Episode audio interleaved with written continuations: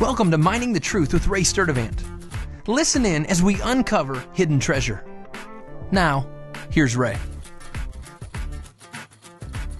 Welcome to Mining the Truth. I'm Ray Sturdivant. We're taking a look at spiritual warfare, and today we'll see that strongholds have to be destroyed completely. Yesterday, we used the Battle of Jericho as an example of how to destroy strongholds in our souls. To continue with that example, we should take note that when the Jews went into Jericho, they destroyed everybody and everything. As we read in Joshua 6:20, so the people shouted and priests blew the trumpets, and when the people heard the sound of the trumpet, the people shouted with a great shout, and the wall fell down flat, so that the people went up into the city, every man straight ahead, and they took the city. They utterly destroyed everything in the city, both man and woman, young and old, and ox and sheep and donkey with the edge of the sword. We can't play games with strongholds. We have to use the Word of God to tear down the walls we have in our souls. God's thinking has to be integrated into our thinking. Whoever controls the mind controls the feet. We will start to walk different when we start to think different. Proverbs 23 7 tells us, For as he thinks within himself, so he is.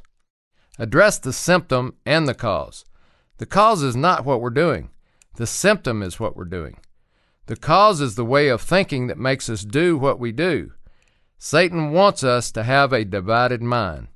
We can't side with God one minute and for ourselves another minute and be successful in spiritual war.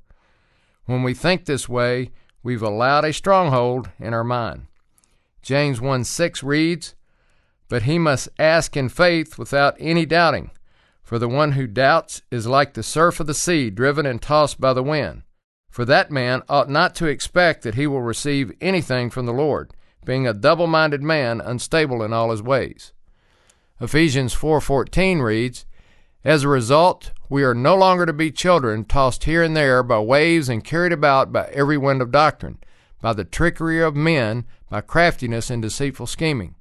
But speaking the truth in love, we are to grow up in all aspects into Him who is the head, even Christ. Let's remember that God won't stand for divided loyalties. As an example, let's look at a prophecy against the nations that go against Israel in the last days. One of the major indictments against them is that they have divided the land of Israel. Joel 3 2 reads, I will gather all the nations and bring them down to the valley of Jehoshaphat. Then I will enter into judgment with them there on behalf of my people, my inheritance Israel, whom they have scattered among the nations, and they have divided my land.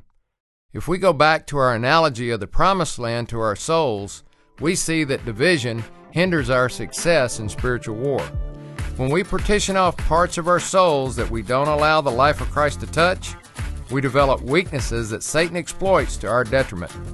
But when we follow Jesus with an undivided heart, we'll experience victory in spiritual war with a peace that surpasses all understanding. I'm Ray Sturdivant, Mining the Truth. Thanks for listening to Mining the Truth with Ray Sturdivant. If you have questions or comments about the show, visit us online at miningthetruth.com. Thanks again for listening, and join us tomorrow as we continue to uncover hidden treasure.